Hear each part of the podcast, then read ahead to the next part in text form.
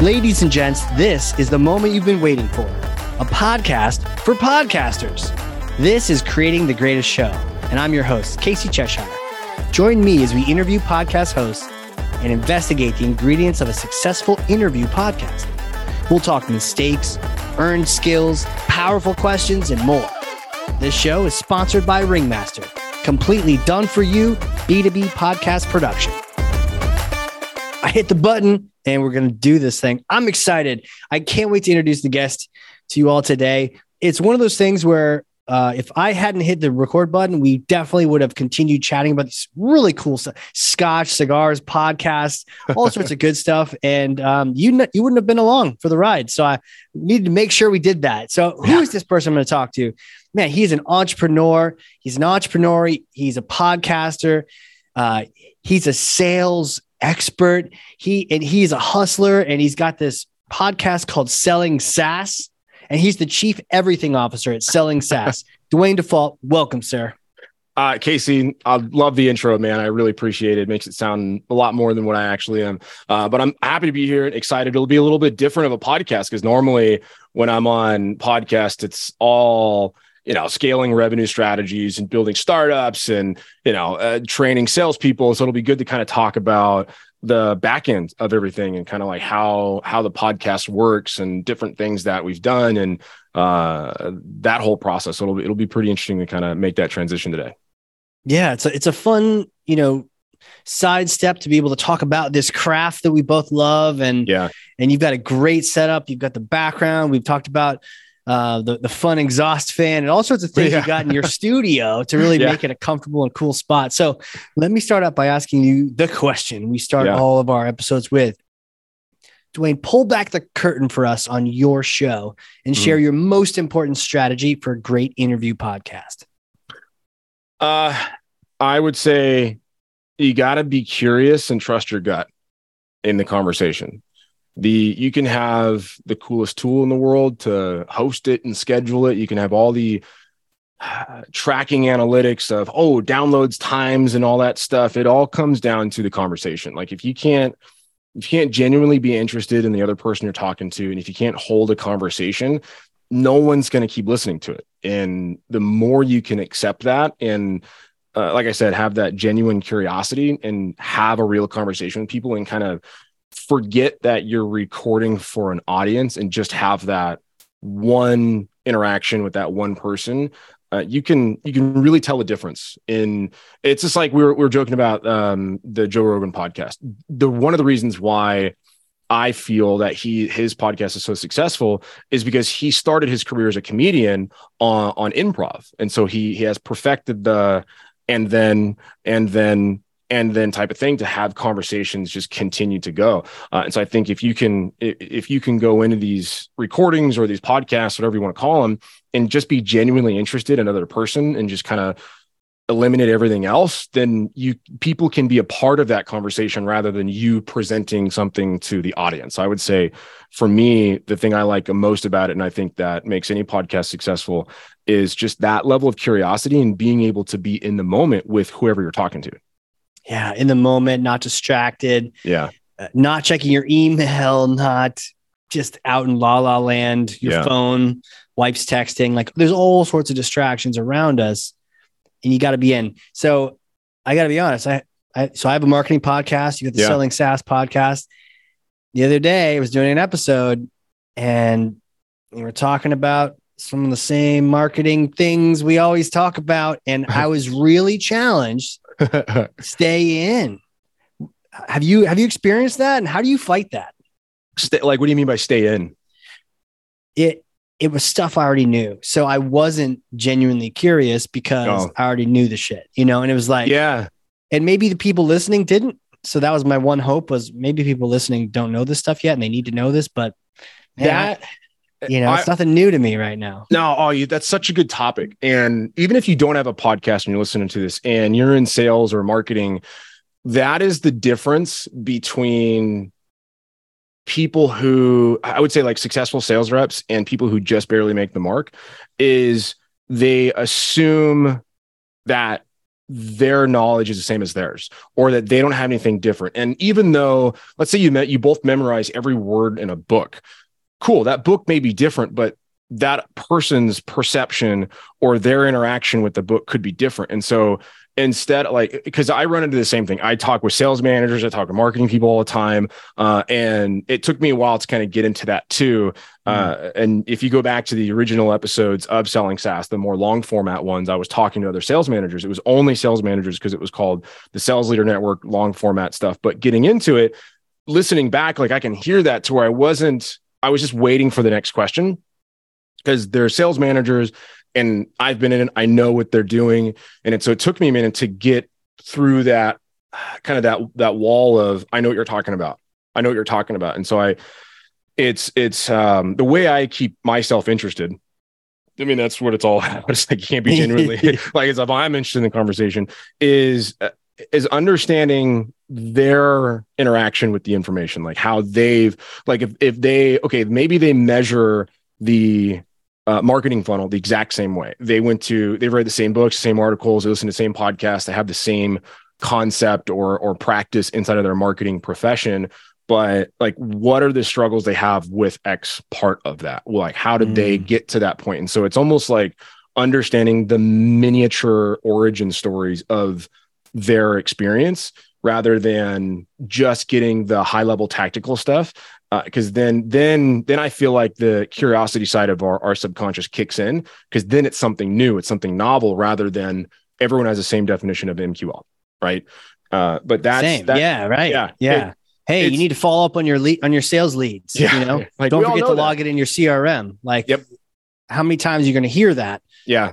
But what and, I'm getting from you is like, what's the context from that person saying that yeah. what led them to be so emphatic about that thing mm-hmm. is, is, there a story behind it mm-hmm. and do they have a unique perspective on it yeah it's one of the things i coach sales reps on uh, is uh, assumptions and teaching them the difference between the knowledge they have about their product and the perceptions from their prospect that they need to unpack like yes, if if you've got a sales team and a product or whatever, and your go to market is so vertically specialized that you can get the same type of customer every single time, and your sales rep talks to hundreds of them a month, and it could be the same problem, the same use case, the same revenue, everything, and it could be textbook. And it's really easy for a sales rep to just jump past all those things. Yeah. But you, when you do that, you insert your own opinion, your own experience into their world, and you're not able to actually get to the emotional connection that they have to the solution that you're providing. And so you have to really, really remove yourself from that. Like I was literally uh, crazy. I was just uh, reshooting part of a course uh, for a demo series that I'm doing, and literally part of it was not inserting assumptions where you have to go and remove yourself from that. It's almost like check all of your knowledge at the door and ask about their experiences. But yeah, it's it, it's it's tough sometimes when you're feel it feels like you're talking to the mirror and you can yeah. almost predict what they're going to say finish each other's sentences. Um, but it's all about getting their experience getting their perspective how they interacted with it you know what was their process for getting to that point of knowledge or whatever it is. And so if you're in that situation where you're talking to someone that's very similar to you it's what was their experience getting to that point because uh, 99% of the time it's going to be vastly different. There's going to be something cool you can talk about from there. Hopefully hopefully that makes sense and it's easy to have everyone to understand because that could be a hard transition to go from tactical questions to you know personal experience questions. Some sometimes it makes people uncomfortable. Uh, but that that's that's how i typically get through is just ask about people's experience with that thing. Um, and then most of the time they open up more because then you give you've give you've kind of like subconsciously given them permission to be more of themselves rather mm. than hopefully answering a question a specific way that you hoped for. So yeah it's it's kind of weird to think about it that way but the more you can get to the person behind the specific topic the better the conversation usually is. Yeah i agree. I, i've always enjoyed halfway through that marketing show, by the way, mm-hmm. marketing sales show, you know, fast forward, we'll have to have you on there and and I will practice these techniques with you. Uh, but the the idea of, of fast forward and, and on that show, one of my favorite parts about that show is about halfway. I'm like, who are you? Take me back in time, you know, and we sort of walk into how Yeah. they got into being a sales leader, marketing leader, you know, famous entrepreneur.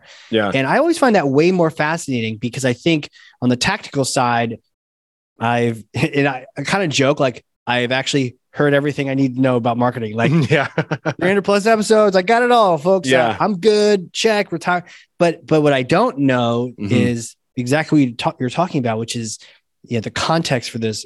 Where did that perspective come from? Yeah. How did they end up in this? And, and perhaps there are some learning lessons in even how they got to this information. Yeah. So so no assumptions. I love that. It's really And- powerful. And like just thinking about what you're saying there when when you give so here's the the funny thing about social media and all that stuff. Everyone always hears the result. When when you talk to people about their journey or their story or their experience it gives people insights as to like what it actually took to get to that level of call it expertise. And a lot of times it ends up being more relatable to the audience because they're probably in the middle of that stage where they're like, oh, on, on a scale of one to 10, the person you're talking to could be a nine or a 10 out of 10 based on marketing experience. But maybe parts of the audience are at a three or four, the early stage. Maybe they're a marketing associate and they're like, oh my gosh, like this person's so good at this.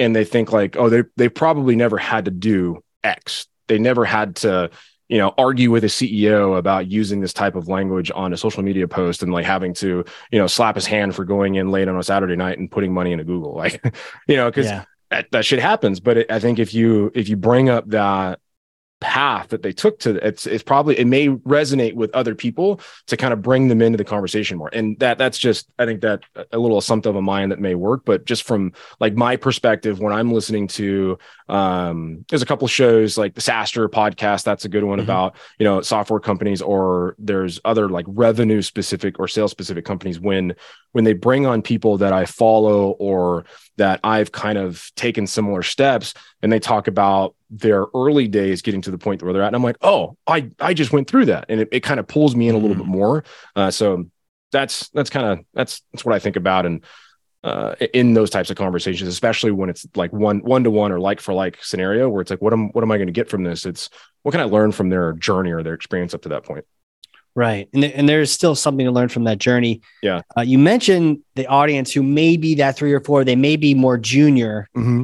Here's a conflict for you.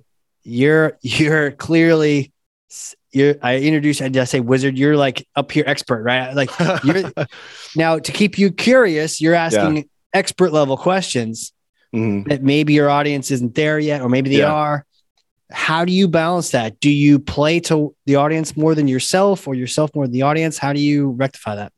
Uh, I don't. I don't know. I, I I try to go off of what, um, the flow of the conversation. Like, and that's there's an asterisk on that because the conversation could die off after a topic. So you have to do uh, a little bit of prep work, right? Like you've got to come in prepared. You gotta like if if your guest has been on other shows, if they have a social media presence, if they've done things with other businesses, like do some research, have some context that you can ask them questions on. That you don't want to come in with a blank sheet. You don't want to you don't want to come in with you know the the hundred percent wing it type of mentality and not have anything prepared. So you want to know a little bit about them so you can ask uh, like questions that are going to elicit a response, not Yeah. just how's your life been with marketing? You know i what school did you go to? Like people care but they don't care. So i would Right. say have some things prepared.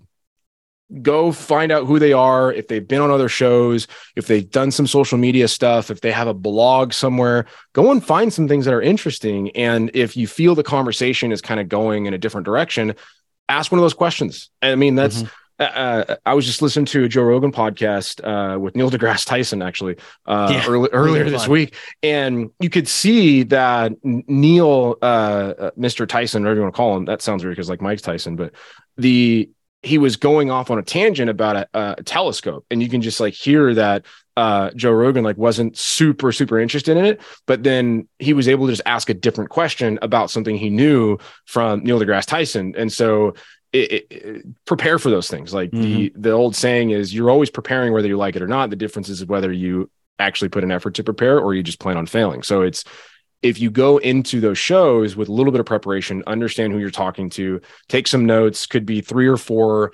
You can call them emergency questions to where if the conversation's dying off, you can ask about it. That way, you have a way to bring the conversation back up. It's a point of interest for that person, um, and it could stem a whole nother topic. But yeah, it, it is it is a very hard thing to balance. Of I'm talking to a CRO versus I'm talking to an account executive, and kind of bridging the gap there, especially if you run a podcast that's an entrepreneurial podcast or if it's like a management podcast, the topics could range so widely that you could lose parts of your audience just by having one guest from this particular uh, um, industry yeah. on there. And so it's it's tough though. Like if you if you have a theme for your podcast, like try to keep your questions around that if you can. But if you've got someone who's just not engaging, maybe in the podcast short. You know if you've got a 45 minute long podcast or something and they're only they're only there you can only get them for a good 20 or 30 minutes you don't have to post every show you record. Like just being honest like if you got a if you got an episode. Do tell man spill the tea. You got yeah, some like, un, unreleased episodes? Yeah. I've uh, it's you know you you think you're prepared going into shows you think you're ready to go you've got all the notes you've got all the things and and by the way, most of the time, at least from the shows that I've done and have been guests on, 90% of the notes that I take or prep go out the window. It's rare that I actually go through the bulleted list. Just want to make sure I'm prepared. But there's there's times where you get into it and maybe you didn't do a prep call and you jump right into it because you want the conversation to be a little more raw or whatever. But yeah. then you realize like this person's dry as hell, or we just our our sense of humors don't align up, or we have such opposing views on the topic that it's just like this weird, tense conversation. Can it? Who cares? If you get a soundbite from it, cool, but it's okay. I've I've had two of those where uh, I talked to a sales manager from a completely different industry. Um, they they sold uh, not restaurant equipment, but they sold um, they sold to catering companies and they were talking about a certain strategy that I'm just like, I um, can't really get on board with that. I feel like that's slimy. I feel like that's unnecessary and casting a poor image. And you know, I didn't tell him that on on the uh, on the podcast itself, uh, but it was like you could tell, I could hear and see on the other end that he just wasn't he wasn't happy to be there. And so I just kind of read the room and I was like, hey man, you know, like this isn't going as well as I thought it was. Like, h- how are you feeling about it? um because i ended the recording and then asked him that question. He was like yeah i thought this you know this this this feels like a waste of time. And i was like hey man like no no harm no foul. It's just wow. let's just call it call it quits and we just won't post it. And he's like yeah. He's like that sounds fair. And just like jumped off the call. And so it's um it's okay. Like you're not gonna not every every swing at the plate is gonna connect and you have to be okay with that. But on the other side of things if you're if you're recording weekly and you release weekly and you're kind of backed up. It's like living paycheck to paycheck. If it, if you're living if you're releasing recording to recording, uh, you're kind of screwed. So yeah. it's it's a balance, right? Like if you get into a conversation and it's not going well, uh, it's okay to say no. It's okay to take it. I've been on a I've been a guest on a podcast, and the host was like, "Hey, let's start over." I, am not kidding, because um, if you can't tell, I talk a lot. And we just got off on this tangent and it was uh it was a podcast that was meant to be like super super tactical with like oh, yeah, bulleted yeah. things. And it wasn't about these long drawn out stories. And he just like all of a sudden i see the recording stop and he's like yeah i had to stop you. We know in seven minutes around this topic. I was like oh my bad. Uh luckily i'm receptive and coachable with that stuff. Some people aren't but again it's it's okay it's not going to be perfect. Understand that shit's going to happen. Things aren't things are going to fail. Your mics are going to fail. Your camera, your lighting, your lighting will fall over at some point if you don't have it now. like I, I, have a light box um, to the right of me, this direction, whatever way the videos. Um, and you know what this, kind it is? Uh, I'll show you. Yeah. So let me move the mic out of the way. So this, it's actually a, so it's a Dasne off-brand LED box set that comes with a remote that mounts cool. to the desk. Nice. Um, so they're really cool. Was, they were like two hundred dollars on Amazon. I got them three years ago, and they're they're really slick. They don't change colors, but they'll change color temperature and mm-hmm. also um, how much light. Like your intensity. So like zero to 100. So you can change them, you can put them on different great. channels and stuff, but it's it's still kind of harsh. So I put a um, diffuser box on one of them. So I'll show you in the, in the video. So if you're watching on the video, this is a diffuser box. Nice. It's uh, and so what it does is it allows it to distribute the light evenly uh, across the face or yourself or whatever. And the other one without that box is just a square LED panel. Uh, but I've had that fall because that light is meant to go on a different mount, which has a clip for the desk. And so it clips to the side of it. So if you have a sit stand desk like I do, all of your equipment will go up and down with you. So you don't have to move shit around That's every time. great. Yeah. Yeah, Yeah. it's- I, I would, that's one of the things like I have a, a huge desk. Um, but yeah, the lights, things will happen. Your equipment's going to fail. You're going to get kicked out of Zoom. Your computer's going to want to restart. Uh, and so don't run yourself ragged and right up to the wire with things. Be diligent about prep work and making sure your equipment's working and use it regularly. So if you're on Zoom calls all the time, one of the things I do, this is where I work. Like this, not only is my recording studio, but this is where I I work. I run my business from this chair. So I I did um when we went in quarantine, I basically was like, I I can't bounce back and forth between things. I got to do it at home. So I just made my office my studio. So I I literally my walls um are I've turned the camera around, but it's mounted. Uh, are lined with acoustic panels from a company called Nice. Acoust- uh, Acoustimac. They have uh Owens 703 or or Owens Corning 703 um, two and four inch panels. So it's rigid insulation. It's really great. Uh, blocks all the noise. But things are going to happen and stressing out over those things and and not doing the work to make sure things go smoothly while you're recording uh, is paramount. It's it helps sets Yeah. a solid foundation so you can focus on the guest when you're in there. And I've had it happen plenty. I had a mic fail. I used to have the um, uh, I'm I'm operating on the Shure MV7 right now, the USB version of it, which it has the XLR. It's the dual one, so I can, Yeah. if I ever feel like doing unnecessary work with XLR cables, I can. uh, but I had the um, Blue Yeti mic. I had the Blue Yeah. Yeti before that, and that was totally unintentional. It was when we went to quarantine. I had no experience with mics like that. The only mics I knew of were like the Logitech headset things for call Mhm. centers. Same. And uh, I was like wanting to do it on a budget. So I found that mic on Facebook Marketplace for 50 bucks. Had no idea it was halfway decent mic. And I had that up until maybe six months ago. Not not gonna lie, I had it for a long time. Uh, and then I finally uh, got one of these things and it's very, very versatile, which is nice. I just don't like the Shure emblem on the side, but It's whatever. Constant ad that they don't have to pay for. Exactly. I'm gonna I'm gonna like paint it and then put my logo right there. Should paint or it. something. Put, put your sticker right on top, man. Selling SaaS. Yeah. You know, actually, if it says selling SaaS right there, that'd be pretty sick. Yeah, yeah. My my wife, um, she doesn't do it on Etsy, but she's got one of those little Cricut things where she cuts out vinyl. She makes shirts and all. So we got four kids, so she's always Hell yeah. and- yeah. And so I was like, she made me some um vinyl stickers for my of my logo actually uh, for my birthday a few months ago. What do I have anymore? But yeah, it's like little Does things. she but- do that? Does she have a website? No, and I asked her, I was like, "Hey, do you want to do this?" She's like, "No, I don't want to like have an obligation." I was like, "Mm, "Okay, Totally get it. My my wife loves to crochet, right? yeah, Really helpful when you have no hair and you like a hat. Yeah. Hey, there's there's a hat that can instantly happen. Mhm. Um, and she figured out how to make some like Princess Leia hats Mm. and some all sorts of really funky, cool, uh, like That's a cool. redhead hair hat. Really fun stuff. And she actually, you know, had a little Etsy shop, and that was cool. yeah." And then Star Wars came out with a new movie, and Huh. then the whole internet wanted those hats. oh, And she was like, "I gotta close this thing down, man. I'm not gonna make 30 a day. Princess Leia hats, right? It's like I'm not. She's like, I just do this for fun. So I totally You got to charge that. more Otherwise, for it. When the demand's high, you can control the pricing. I- then- dude, I was trying to. I was trying to say that. I'm like, hey, just make those hats cost 300 bucks. She's like, Yeah. "Ah, it doesn't sound.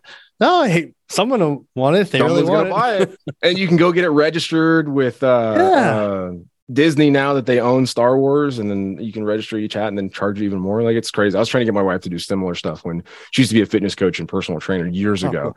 And I was like her business manager. I was trying to because all she wanted to do was just like train people and show up. And um like I was creating ads. Like I was filming her like in the gym training people and she didn't know I was. And I would turn that into like a Facebook ad and like drive traffic. And she's like, Why are all these people messaging me? And like, I don't have time for all this. I'm like, it's because I'm building your business. She's like, I didn't want to do that. She's like, I just wanted to train like a small amount of people. Like three a couple people. Yeah. She's like, I like small group. And I was like, okay, fine. I was like, do your own thing. So I like shut the whole thing down. But yeah, I looked at her when she started making those. I was like, do, do you want to, you want to do this? You want to make some money with it? She's like, no, don't. She's like, don't even start. I'm like, okay. See now, if you ever get mad at her, yeah. the punishment is and you send her a bunch of traffic, right? Yeah. like I see, I, I thought about that. This never happened. I never had the opportunity. yeah. But you know, had it been like, you know, kind of having a little fight or something, I would just go create a little Facebook ad and spend 300 bucks on it, driving traffic to Etsy site. you know, hey, baby, you have 50 hats. right. Like, good luck. Have fun. I'll see you. I'll see you later. I got out with the boys tonight. right. uh, Um, would be that'd be hilarious. So you, you mentioned prep a couple times, Yeah. and preparing, preparing for the disaster, preparing for the guest. Could Mhm. you talk to us about your your prep rituals? What do you do on your own? Do you do any prep with the guest? Um, yeah. So I'm not super strict about it, but I at least make sure I do a couple of things. One, I I absolutely make sure I go and look them up. I see what they've done, uh, what their work history is, just because pod, my podcast is selling SaaS talks about um, all go to market strategies and stuff. So I, I make sure that uh, I know what their background is ahead of time, so I can ask them specific questions. Um, and if they've, and I try to find them if they've been a guest on any other show, so I can hear them beforehand, so I understand their tonality, uh, their cadence, how how they speak. Which you know, kind of repeated myself there, but it's important to just get some perspective on your guest to understand what their outlook is on things and and potentially stay away from certain topics. Like if they are passionate about something and you don't know that and you ask questions on it, it almost always derails the conversation. So I'm always always trying to find out like where are the potential red flags um, that I don't want to go down because as as much as negative news goes viral, it's really not great when it's just you and that person on the call. Um, so it's it's just figure out like what their history is and if they've been on any other shows. Um, and then always give yourself a few minutes before the show starts to turn everything on. If you need to run an update on your computer, just do it really quickly so things don't shut down. Make sure your mic is plugged in, you've got audio. Um, I literally made that mistake the other day. I was in, like I was mentioning a second ago, I'm re- I'm recording a bunch of new stuff for some online course content, and I also have a lav mic. So it's a lavalier mic that that sits on your collar, um, Mm. and I have a wireless one. It's the Rode Wireless Go, and I've got that plugged in so I can move around and all that stuff. And I didn't switch the inputs on my mic when I went to go record the next video. And so it was like, I, cause I can hear myself in my mic. Yeah. It's, it, you could, it's a playback. I don't know how people don't do that or they can't hear themselves. Um, it's just a weird thing that I do. So I know if I'm yelling too loud or something, but Yeah, monitoring's great, right? yeah, yeah. So that's, a, that's a good way to look at it. Yeah. Is your is your mouth near your mic the right way? Are Yeah. you blowing it up? Are you too quiet? Yeah. plosives are, are there things in the background that's picking it up so you can, is your gain set too high on the mic or something um, but what happened was i didn't i can i can hear myself because i monitor it so i can hear myself in the mic but i never switched the inputs on my computer on which mic to use as the primary so i, I did like a 15 minute recording session and i can hear myself so i'm thinking i'm good to go and then i go and listen to the playback efforts on processing zero and i'm like oh so it's like oh no, zero. It wasn't even like faint. It Nothing. just zero zero and i was like man. oh shit so I, I it's paramount that you have some type of checklist for your equipment before you hit record um so it's a little bit of research to understand the background uh either work history or if they're doing other shows and then making sure your equipment's set up so you don't have those technical failures uh one of the main reasons is you want to you want it to be a good experience for the guest right Yeah. it's uh, be a good host like literally be a good host and Yeah. then um depending on your show like if it's um short form or long form or the topic try to have either a strategy or prep call before getting into it kind of like what we did we had 30 Right. 45 minute session we were just kind of going on and on getting to know each other um so either do that before the conversation uh, or allow for 10 15 minutes before you start recording like Okay.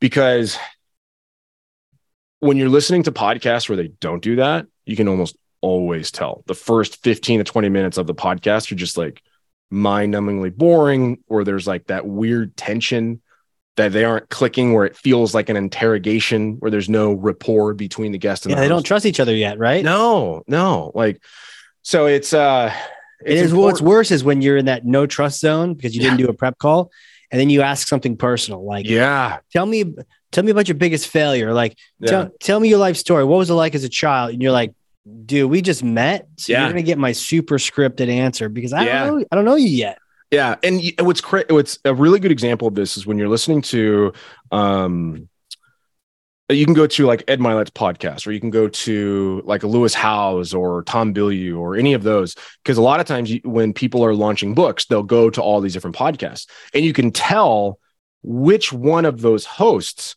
either knows them personally mm. or like did a prep call beforehand because the way they'll deliver their answers, the way they'll interact, it just feels more genuine. Yeah. And the more you can have that. And so it's good to always have that prep time. Like I, I love unscripted shows, but I don't like not having that connection with people. I love getting into rapport and and understanding, you know, what makes them tick. Um, it's one reason why I like leadership so much, but it's it, it's you got to have that connection with them, or else it, this show is going to go off on a rocky start, uh, or you're going to ask that hard hitting question, that emotional question, and they're just not going to give you a good response. It's not going to go the way you wanted it to, uh, and then it's going to. Uh, it happened to me once where they didn't do a prep call. There was very little back and forth. Uh, and they just came in and like instantly asked me like hard questions. And in my mind, I'm like, you're just getting downloads. That's all you're doing. You don't really care yeah you know and and and that's tough. Even though it will happen that way it's much better for the relationship between you and the guest when you take time to actually get to know them because you give a shit. Like that's Yeah. it's so much better for the guest experience. It's so much better for the reputation of the podcast because uh they'll tell their friends. They'll Yeah. they're like oh this person's only out for the downloads. Um and so that's that's tough like because you want to build the rapport you want to have that but then you don't want to lose a bunch of stuff on the recording. Like i'd rather i'd rather record a shorter episode and have a good re- connection with someone than have the total length that you need to make apple happy and the first 20 minutes of it tw- 20 minutes of it being shit right? So yeah. it's it's good to again do the prep but don't overly script the show. Make sure you test your equipment but spend some time with the guest to get to know them um because sometimes it takes longer for people to to open up. Like Sure.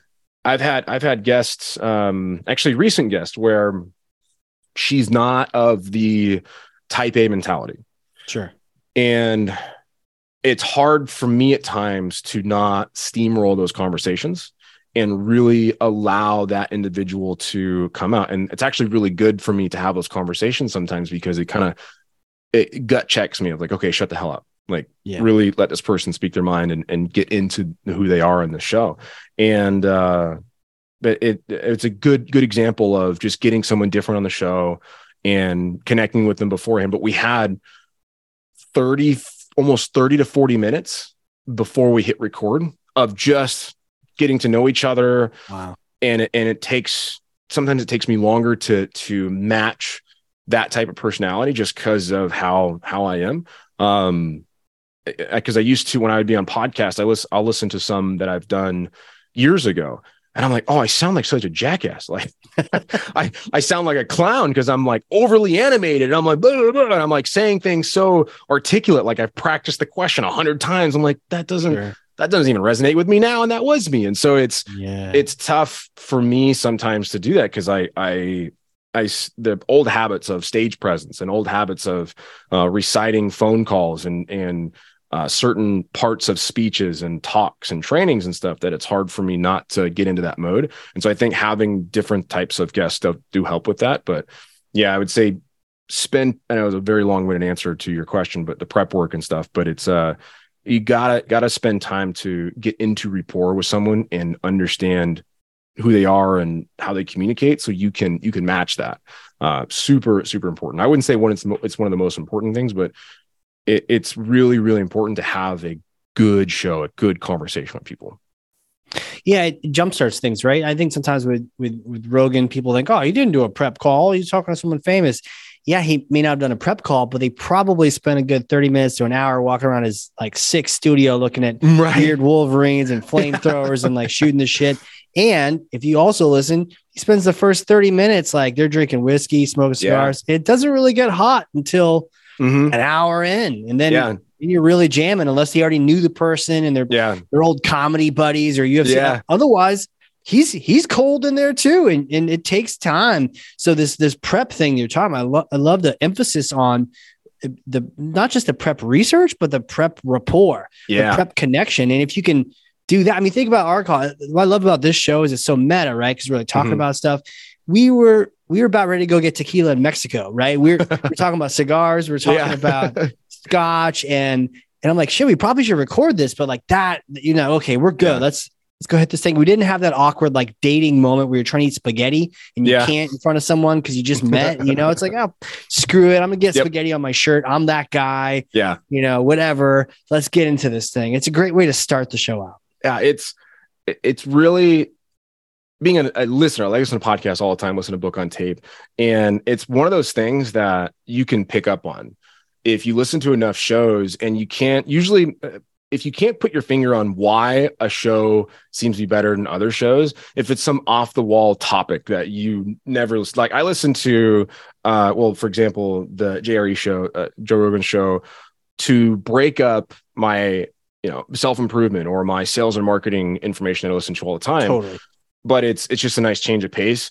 But uh, when you listen to other shows, like some of them will pop up as recommended, you'll get in there, and you can't really put your finger on like why the show sucks. and it's usually because there's no connection or rapport between the guest and the host. It's just Yeah.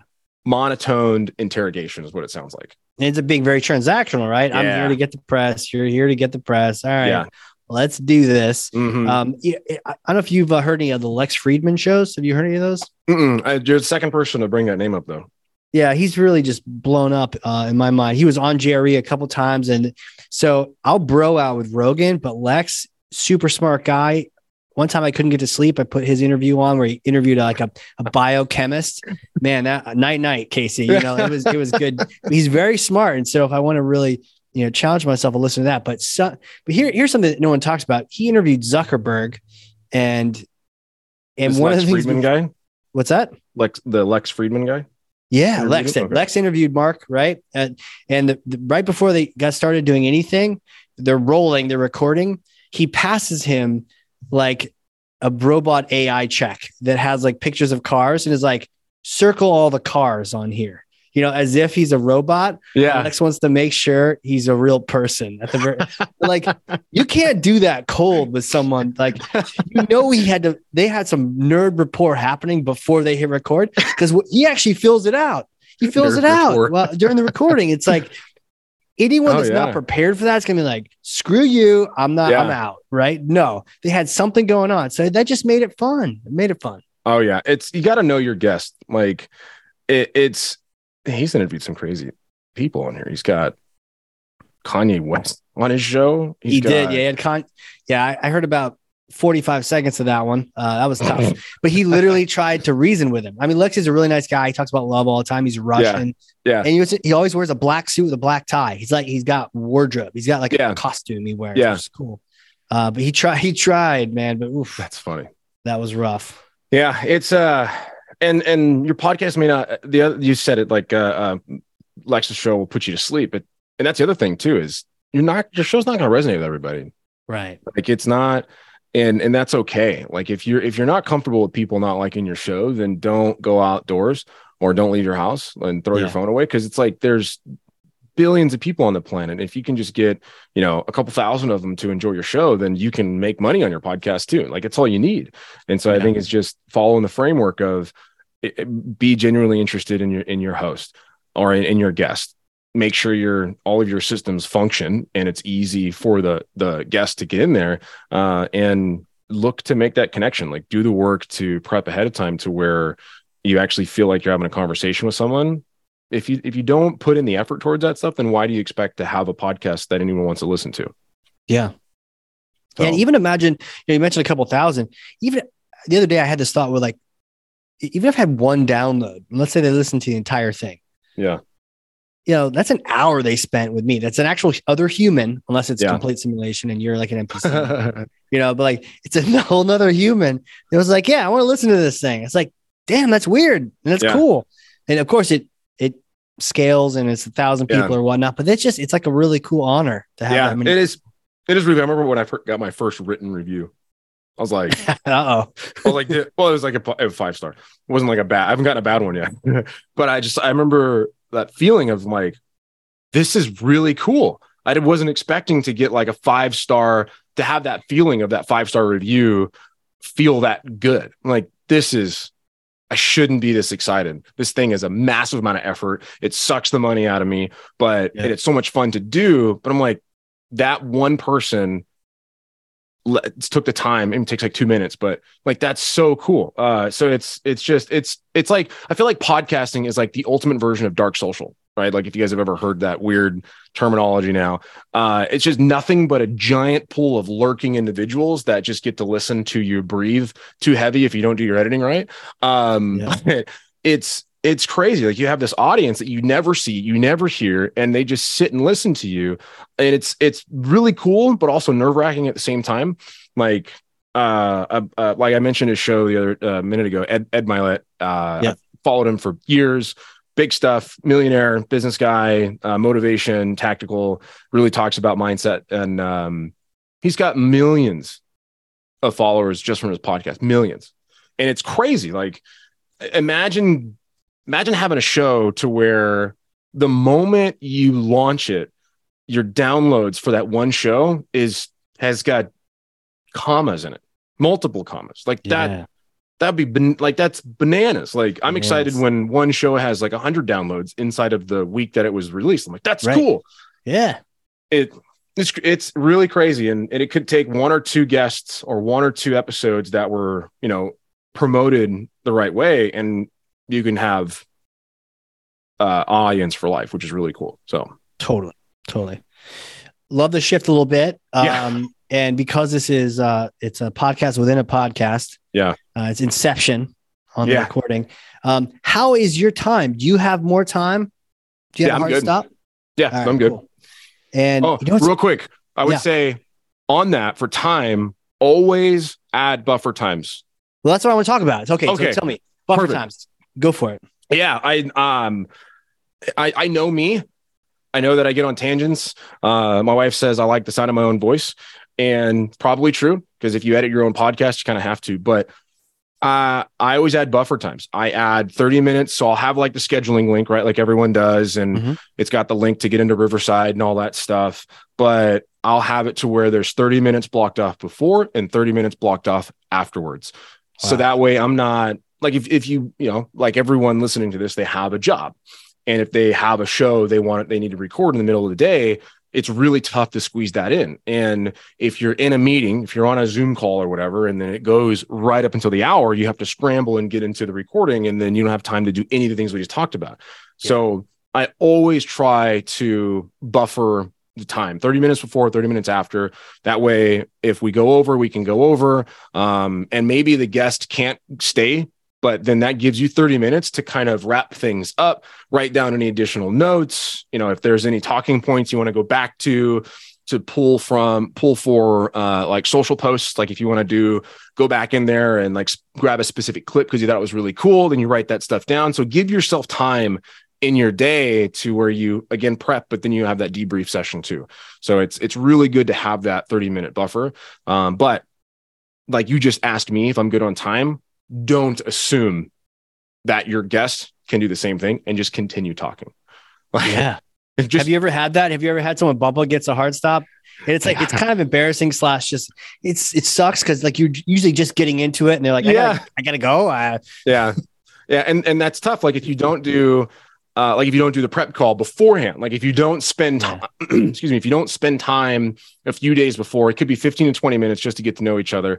And you do that on that call and it's an hour invite, it's an hour time block. And you spend 15 minutes of it not recording. And then there's like that weird five minutes in the beginning. And then you may you may get 30 to 40 minutes out of it and that could be plenty but then if that per if there's you're you're putting them in a bad spot i remember i um i didn't communicate that to one guest in particular but we did have a prep call beforehand. And i feel bad. She was a brand new she just got promoted to director of sales at this company. She'd been in the role two months and she was on the show. And literally i think we went a minute over the hour and I was able to wrap it up because I could see it on her face when I was looking yeah. at the time, and I'm like, mentally, I'm like, oh shit, we got to go, and I literally just kind of ended the show. Luckily, she had kind of stopped talking. Maybe she was you know, aware of the time, but I was like, perfect. You know, I want to be respectful of your time. If there's anything else that you want to let the audience know or where they can find you, now's the time to do it. And she said it really quick and then bounced, and I stayed on to wrap up the show. Yeah. And I, but I, I got I like it. Like that. I saw it I saw the time, I saw like her face and stuff. And so she just bounced and I was like, awesome. Thanks. I appreciate you being here. Everyone on the audience, go follow her. It was probably like 90 seconds of just me and she was gone. Uh, and yeah. so oh, that's cool. That's cool. Yeah. yeah. Cause they don't know that they don't know she bounced, yeah. you know? Uh, but yeah, it's, it's it, again, you know, being preparing for that type of stuff, making sure that you've got a good way to uh, interrupt that person and let them know like practice how you're going to do it um, if you're not in sales and, and if you're not the type a person who talks to humans all day every day you should practice these things practice um, lead in questions practice transition questions practice your opener your opening line your intro practice you know uh, your exit conference like all of these things you should you should have them ready to go so you don't fumble over yourself and yeah. feel like you sound like an idiot because no one really cares. It's only you that care about how you sound and at the end of the day because something I tell my kids is people don't really think about you the way you think they think about you. So yeah. you're always in your own head. And so if you don't prepare, you're setting yourself up for failure and then it comes through in your tone and your mannerism. So I would say to do these things, these transition questions, these subtle nudges for guests to continue talking or wrapping a, a meeting or a call up, uh, practice that stuff. That way you're prepared and ready to go. Yeah, have it squared away. I love I love the idea of starting super clear and squared away and then ending the same way if you can. Yeah.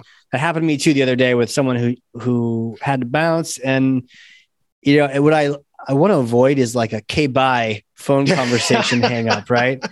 Okay, yeah. take care. Okay, bye. You know, yeah. you're like, uh, this is kind of a podcast, but yeah. so yeah, I did a little bit. I didn't do 90 seconds, but I, I did a little bit of a all right, everyone, this has been yeah, I did my yeah. ending. But yeah, you, you want to do you do like a housekeeping thing before you get into it? Like before you hit record, uh do you like do house like it, when you do a, like when people do webinars you're like oh a couple housekeeping tips like the message box over here the before you hit record of them do you like what do you tell them about how it ends and distributed and stuff?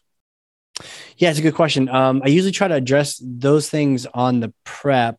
Okay. So before hitting record on the show i just like to uh, remind people how the beginning starts so we don't step yeah. on each other there. Like, mm-hmm. I'm going to introduce you, you say hi, I'll tell people the theme, and then I'm going to ask you that first question. The yeah. first question is X. And last time on the prep, you said, Why was your an-? just so that they've got a sense for, Oh, yeah, yeah that's right. Yeah. Um, and then on the end, I don't usually let them know, but I actually have it, and, and we'll experience it here. I have it mapped out mm-hmm. so that you know exactly when you should talk yeah. And, and I sort of like am controlling it. Yeah. Um, Jedi style so that it just, it cleanly ends so that yeah. you don't necessarily need to do anything, but you'll experience it momentarily. No, um, I, I appreciate yeah. the clarity. Uh, on that note, uh, the reason, one of the reasons why it's really good to do that housekeeping stuff, and we'll have to do like a quick bulleted list of all six or 17 of these things we're talking about, but yeah, totally. The, the housekeeping thing is really important because uh, we're talking about ending the show, ending the podcast. One, it's really important to know when to end it.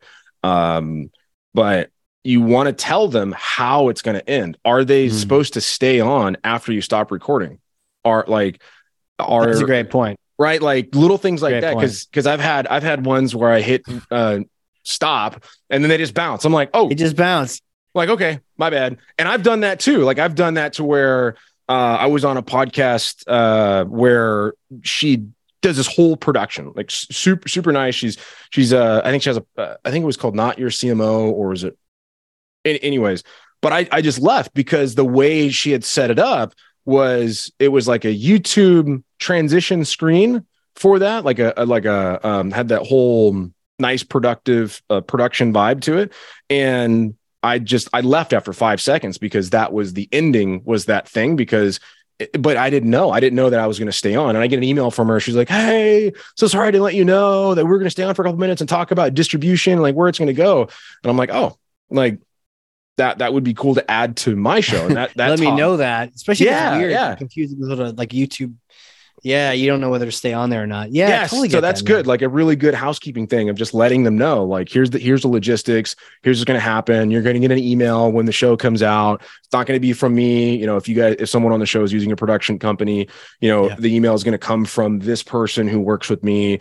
It's going to have this and this, and like really work on communicating transparency. And here's here's the cool part about that. Uh, and this is something that I coach sales reps on. When you set the intentions for that call and you ex- you communicate that level of uh, cl- like clear communicating expectations, it gives them permission to do the same thing with you.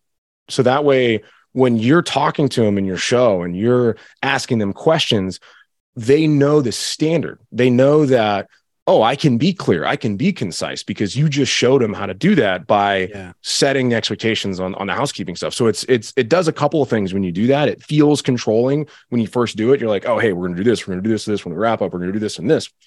But it it sets that standard for how the conversation can go so you can have more of a visceral interaction with them. And you know, you can't you can't over communicate expectations, right? And especially who knows? I mean, a podcast is like an art form we could sit, I joked that one day we're just going to sit there with microphones and eat a bag of chips and like people would listen, right? Probably scarily more listens to the bag of chips yeah, podcast than our sales or marketing shows.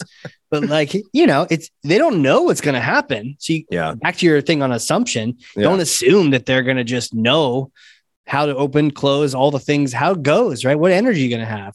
Yeah. Bring your A game, your B game. Um, one quick thing, you you block off an hour. Is that what you mm-hmm. do? Block uh, off an hour with the buffers yeah. on either side for you? Yeah. So I, I block, I send the the invites for for an hour, and then I go in and add 30 minutes before and after on my calendar.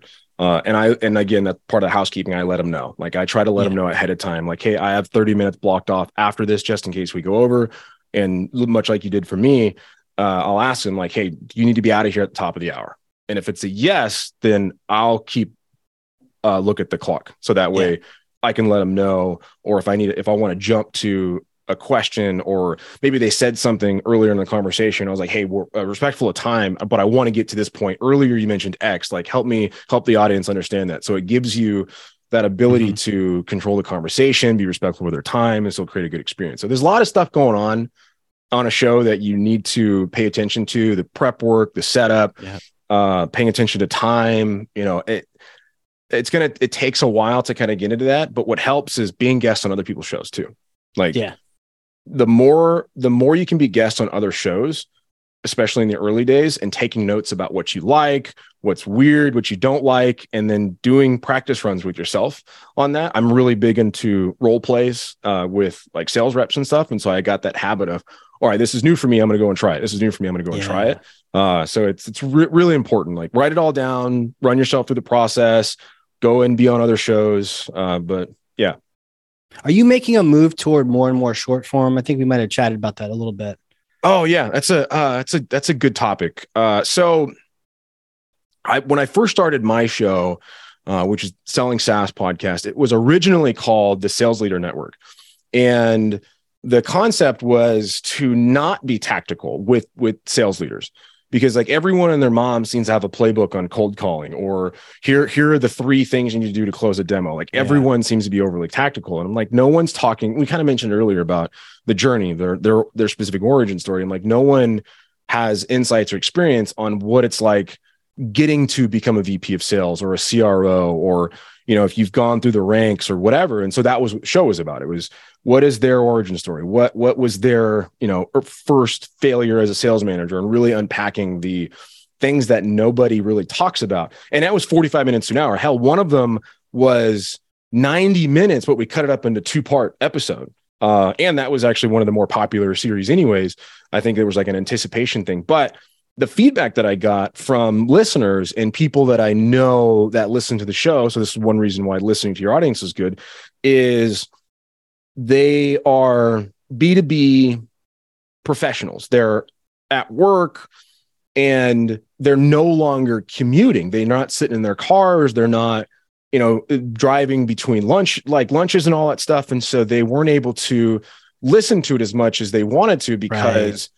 They don't have that anymore. Whereas if if that was the format maybe three years ago, it probably would have done a lot better because the data behind was like the listens were dropping off like after 10 15 minutes but that was because they would do it in between phone calls. So what i did is i uh a couple things. One i shortened it up. I took them i i they're still 45 minute to an hour long recording session so we'll still block off the hour but i i'll have them edited down to six or seven clips that are like hmm. five mm. to 10 minutes long. So the whole, the intro of the podcast is um, get like qu- quick hits in 10 minutes or less you know, and so people can get in there and um, they're literally it's it's the question and then the answer to that question, and so it's part of that conversation. Some of the clips are like full seven, eight, seven or eight long minutes, uh, or some of them are real quick two or three minute long episodes. But the goal is so that way people can listen to the the the impactful parts of the show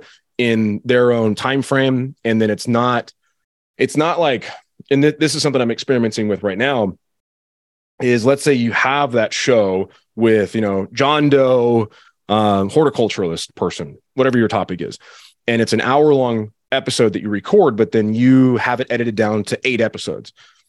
Normally, you would think of just okay, just play one through eight. On Monday, we launch one, and then Tuesday we launch two, and Wednesday, Thursday, so on and so forth. Um, I realized that actually doesn't work that well. People won't, they don't anticipate it. So it's I actually break it up. So I'll hmm. have, I'll do the recording, but then I, I'm always three weeks ahead. So I can mix things up. And so I'll, I'll put totally. the first episode from one guy on a Tuesday, and then I'll do the seventh episode from a different guest on the Wednesday, and then the third episode. So I'll, I'll break it up. I'll try to keep, yeah. So it's, it's more challenging to do that. Um, but it's, it keeps the shows, uh, uh, different. So it's a different yeah. tone from the guest. It's, similar topics like i'm i'm trying to narrow i'm trying to get it to where it's a, it's like a weekly topic for you know uh, revenue acquisition strategies and stuff so like maybe one week it's all about something like product led growth and here's all the conversations i've had over the last few weeks with people about product led growth or next week it could be uh, uh um paid campaign marketing for SaaS companies. And so all week sure. it's all the conversation. So I'm I'm experimenting with that right now.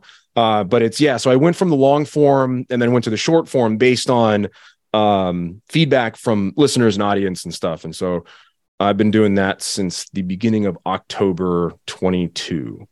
Huh. Now you said that a lot of this came from some great feedback. Yeah. And earlier we said we don't usually get feedback. So yeah. you get some, it's like, oh, thank, mm-hmm. thank you. Mm-hmm. What can I, what, how can I help you here? Like, I love yeah. the change. Please oh. give me feedback. Right. So yeah. you got this feedback. Curious though, have your tastes for consumption changed?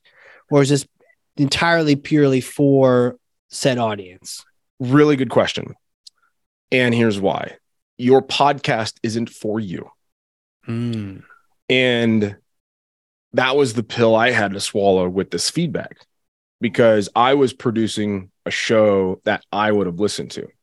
But if you're not the ideal audience or listener, then you can't look at it through that lens. It's just like the business founder who builds this product, but then their customers are telling them, telling him that he needs something else and he doesn't listen. And then the business goes under because he's not taking the feedback and iterating on his pro- same thing. Right. Uh, and yeah, it was, it, it was, um, but my consumption side of it, to answer your question a little bit more directly, is that hasn't changed. I don't listen to short form shows. I, I like listening to long form podcasts. I go on long walks uh, once a day where it's 30 to 45 minutes and that's what I listen to. And I go on runs or on bike rides or um, if I'm in my gym, I listen to those podcasts. And so I, my, my habits haven't really changed in that yeah. area. Uh, and so it's, it's hard to make that separation. It's hard to, to do that and not do what you want to do. Uh, it's definitely a, a challenge to make that adjustment, but my consumption, my listening habits I still listen to 45 minute to an hour long episodes, sometimes 90, depending on what we're doing. But yeah, it's it's an it's an interesting kind of situation to be in.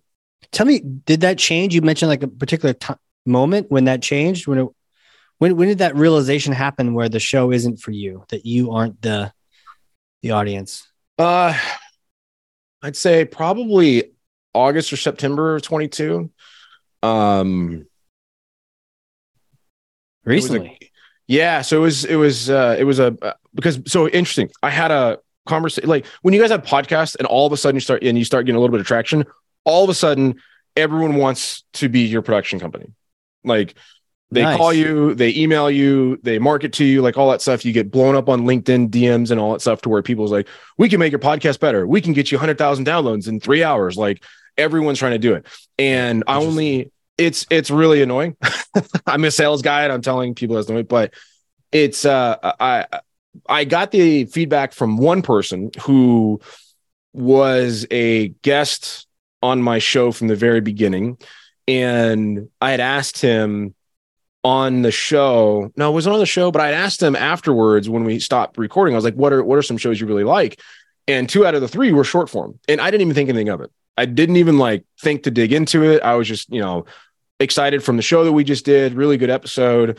Uh, I still get good sound bites from that one. I think it was like the first show I did, but he said it then, and then didn't listen to anything, didn't didn't change anything, continued the process, and then I did a poll on LinkedIn um i think like july where it was it was what are your i asked the question of uh what length do you like your podcast to be right and i gave the options it was like 10 minutes 30 minutes 45 hour and most of them were in that shorter bracket of 15 and 30 really? Minutes, which was really interesting which is interesting and so really interesting I, I almost don't want to believe it like I, I mean, it's tough for me to do it too. Rogan's like, three hours, which yeah. I now I call that a unit measurement of a uh, Rogan. That's one one one Rogan, three hours long. Well, it's it comes down to like what is what is your podcast for? Like what are right. you doing? Like if it wasn't, yeah, like I went into it originally with I'm doing this with no intention of ever running an ad, with no intention of making money from it. I want this because it was it was meant to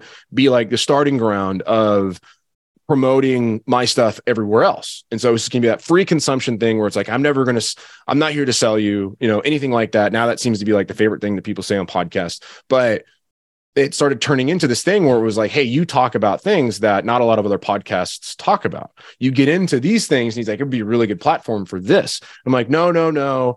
And then so I did the poll just to to check.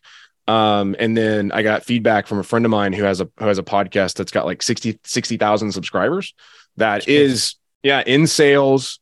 Um, he used to be part of the company sales cast and 60,000 I'm like, "Holy crap, I didn't even realize these are tight because he had a very kind of similar uh, he talked to more sales reps yeah. And I talked to more like VPs and stuff. He was like, I had the same thing. He used to be used to call used to be called Sales Hustle was the podcast a long time ago, and then they transitioned it. And he was like, Yeah, I did the short form stuff out of out of accident, um, just because he started running out of guests and he was super busy with work, and so they started releasing snippets of previous episodes that mm. didn't really have much. And all of a sudden, it started to like grow, and he was like, That's all I do now.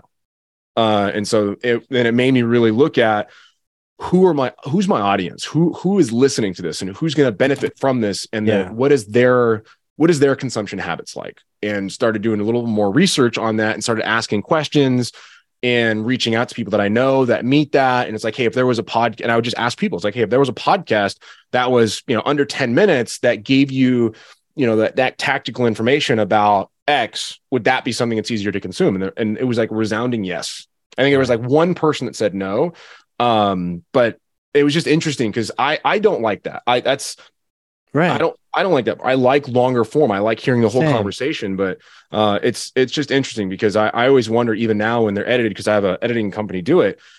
I'm always wondering like what are the things that are missed like out of that hour long recording what's not being heard on there so one day I'll go back through all of them but um yeah it's it, it's been interesting because then there's more there's more editing that's done per show because then you have to if you have an outro and an intro type thing then those have to be added in there it's uh multiple postings you have to do every day like if you don't if you don't have a uh, a process to sit down and schedule them out. Like it becomes a little more daunting. Like if you promote the show at all, you have to produce multiple, multiple types of social content. Like it is a process and a half. Um, yeah. But I've gotten some pretty good feedback on it so far, and we've been doing it for two months now. I think there's like 40 40 or 50 short form shows that are on there and it's been been going uh, pretty decently. And my my friend who has this 60,000 follower 65,000 follower show I asked him the other day and I was like hey man like I've I've gotten kind of a dip on followers and blah blah, blah. and he's like how long you been doing this now? I was like we've been running this for about 2 months. He was like not nearly long enough. Mm-hmm. like how long do you need to be running it? And he was like you should be doing it like this for 6 months. He's like if 6 months goes by and you haven't gotten more traction than you have now then we can talk about formatting. But he was like not enough time, not a, not a big enough sample size in terms of date and time being in the market with that to even consider yeah. changing something. I was like, all right. Yeah. Full speed ahead, man. Wow. So, so on this perfect tie into the last question. Mm. Um, and actually, before we get to that, um, I, I went half Rogan on my marketing show. I've recently brought it back to an hour. Yeah. But I'm really tempted to, to go half Rogan on this show because yeah. I'm just so fascinated. And sometimes you just want that time. And I know yeah. you've got that 30 buffer, but I'm, I'm I also want the, the guests, you know, to buffer it. What's that? Yeah. If you want to keep going, I can keep going. Oh no, we're actually doing that. Like so, so yeah. when we're we're done here in a few minutes, it will be an hour and a half. Yeah. Uh, which is which is hilarious. Yeah, I didn't realize how much time we're going to chat we again because it's it's it's fantastic topic, right? It's like yeah. so interesting. But here's my final question for you: If we were to chat again, and we should definitely do this, um, mm. 50 episodes from now, right? A podcast year if you're only going once a week. Yeah. Uh, we chat again. What do you want that future show to look like when we chat that next time? Where do you want it to be 50 shows from now? Well, you know, 100,000 followers would be great. All right. Um, nice. But it's, I was thinking about this the other day, actually. I really like where it's at. I like, I kind of like the short form I like the the conversations that we're having. Um, some of them have been really, really, really deep, really impactful. I wouldn't say controversial, but they're really good topics. Uh, yeah. Uh, but it's, I think more. 100,000 followers would be really great in a year's time. You know, it's possible, obviously, but I, I would love to get better, better at the content from the show. Mm. Like I don't I don't struggle with getting guests. Um, I do most of my own booking. I tried having someone else do it, but it just doesn't feel real. Uh, I like doing look like doing my own booking, and then yeah, I'd, I'd want to do better about repurposing the content from the show. I think that's that's the big thing because I like the conversations.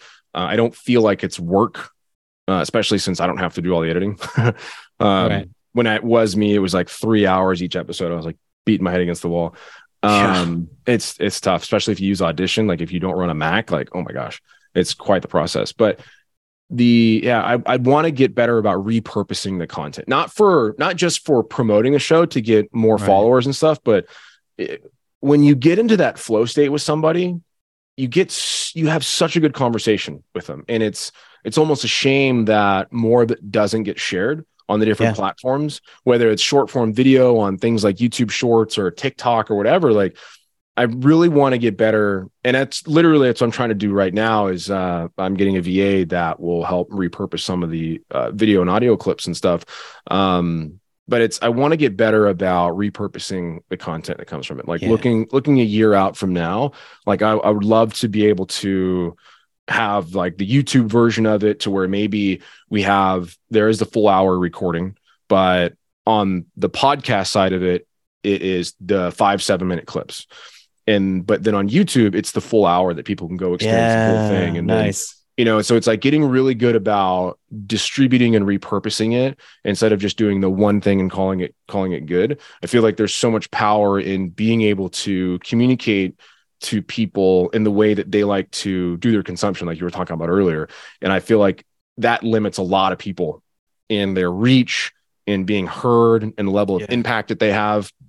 Um, but I, I want, I think the goal of the show is like, I really want to help more startup founders understand the reality of scaling like revenue acquisition, where it's not it's not as simple as you know a lot of these late stage companies talk about it's not and so I, I don't know what that means just yet but it's it the goal is to help people in the startup arena to truly understand here's the actual work it takes and so maybe that's you know in, invite to speak at a conference about working with uh, startups, or maybe it's it's right. having certain guests on the show, like a Jason Lemkin or like a Mark Roberge, or uh, like people yeah. of people in that. And maybe your audience don't know who they are, but uh, or do. they do, yeah. Um, but it's it's it's having guests on the show that really make an impact to the people that hear them.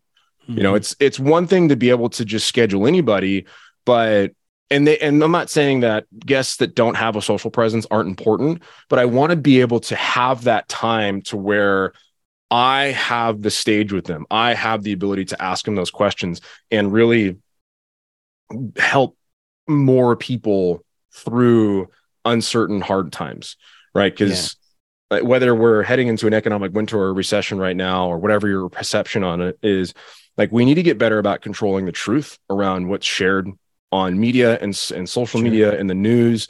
Uh, and so it's it's not like I'm you know trying to fight politics and all that crap, but it's like in the VC world right now, layoffs and like all these things, and people are scrambling and freaking out. And it's like, whoa, it's literally a small pocket of the tech community that's doing that. And it's just getting way overblown out. I mean, yes, it's really bad. Layoffs are horrible, but it's like you've got all these other companies that aren't having problems at all but yet we're talking about oh we're in this huge recession. I'm like recession hasn't even started yet.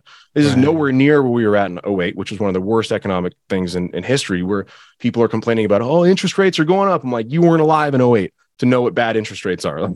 True. when we when we get back up to 9 and 10 percent then we can start complaining because that's what it was back. So it like I, I that's my goals. Like i want have have such a greater impact. Like cool. If we run ads awesome. Like that's always a revenue stream um, but I would rather promote my own stuff, like my own course content, and right. push people to the content, have the impact on it. Because I think if you're getting into podcasting just to make money, it's gonna be really hard for you. I think it's a long road. Oh, it's so long. Like it's um it takes a long time to get a single review, even if you ask for it on every show. It takes a long yeah. time for it to get traction for you know, to understand how the importance of SEO inside of the show notes, like all of these things. And it just, unless you've been on another show that's done really, really well, it takes six, nine, 12 months to get any traction. And you'll be 300 episodes deep. And then all of a sudden you get going. Um, and so it's, it, anyways, so 50 episodes out or a year in podcasting, you know, 100,000 followers, the impact of certain types of guests that I can have on the show, um, not even thinking about ads or anything like that. But if it does get to a revenue stream, then that's great. But I, I again, like I'm looking for the impact. I'm looking for the types, the type of material and conversations that we can have that truly help founders and, and people in those startups to get the truth and the reality of what it actually takes to go build a multi-million dollar SaaS company. Yeah, you're gathering this data. You you want to help people, man. I, am totally getting that. I, yeah, I think that that noble purpose really is what drives such good results in the future. Is when you genuinely want to help people, want to see them succeed, and yeah. then just like you can tell when they're not curious, I think you yeah. can tell when they really do want to help you. And so yeah. that is so powerful, man. Where can people reach out? Where can they get in touch? What's the show? Yeah, throw us URLs. What's the jam? Um, anywhere on social, uh, just search my name, Duane Dufault. Uh, most active and engage on on LinkedIn. Uh, that's that just seems to be where B2B professionals are. You can literally search my name on any. It's the same on Twitter. It's the same on Facebook. The same on Only TikTok. Fans. No, hey, you never know. You gotta have a password for that one. Uh, you you can watch me eat chips. I'm just kidding. On OnlyFans. Awesome. Yeah, it's the same name everywhere. My business name and the podcast name. Even if, like if you go on Apple Podcast or Podlink or something and search my name, it'll pop up. It's just selling SaaS. That's just you know the word selling and then SaaS S A A S. But you can go to DuaneDufault.com. You can go to SellingSaaS.io. Just that's the that's the tricky part because someone else owned the .com, which was great. But I've got things everywhere. You know, I've got online course content coming out for you know helping people get into tech sales and then into uh, sales leadership but constantly doing things different uh, uh, speaking engagements into 23 and then we release an episode every single day on the selling saas podcast so again they're you know five to seven minute clips and it's a different uh, guests every day, and we try to keep it to topics that are around go to market strategies for marketing, sales, product led, product red led growth, that type of stuff. Love that. Go to market. Mm. Let's go. Yeah. You you may be seen again on the Yeah. Hardcore Marketing Show. Right. Talk go to market, which Yeah. is a popular topic over there. So, dude, awesome. Thank you so much for coming on here, Yeah. schooling me up. I've got so much notes. I, I've been learning a bunch. Uh, you know, you get you get some people together and you just talk about how you approach things. I, I learned a lot from your research, and also I really learned a lot about not only not making assumptions, but what is the context around the answer. And Yeah. with that being the case, you'll never get bored again. Yeah. So thanks for coming on here, man. I really Yeah. appreciate it. it was fun and hopefully everyone that's listening one they're still on this long into the show but that they're able to take at least if someone listening to this can take one or two things from it and be able to apply it to their podcast and be able to see some traction with it then i've done my job they don't have to apply everything because there's a lot of stuff but if they can take one thing away and see some results from it then my life goal is fulfilled Hell yeah. Hell yeah. And for those listening, if you did learn something, and I Mm. freaking know you did, because I literally have two pages of notes over here, ran out of room, right? Drawn Nice. in the margins.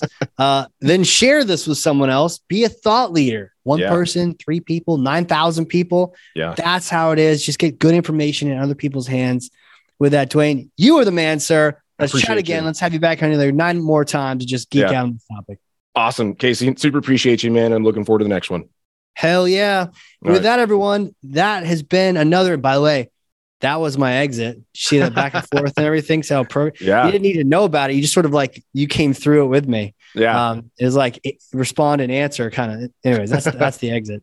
Uh, but this is a meta show, so we can talk all about those things. Anyways, this has been an cool, cool, fun episode of Yeah. creating the greatest show. We will see you all next time. awesome talk to you guys later bye I see that was like a that was like a cell phone ending right there. oh, we I'm did so much the last word in, dude. What are you jumping in? You're trying to ruin my ending. That's when you get two hosts together. It's tough not to. Right? You get two hosts together. This is great. This is the after party. We'll Right. see you guys. and next time doesn't have to be next week. Life's too short and we have way too much to talk about. Find show notes full of takeaways, lessons, and links at creatingthegreatestshow.com.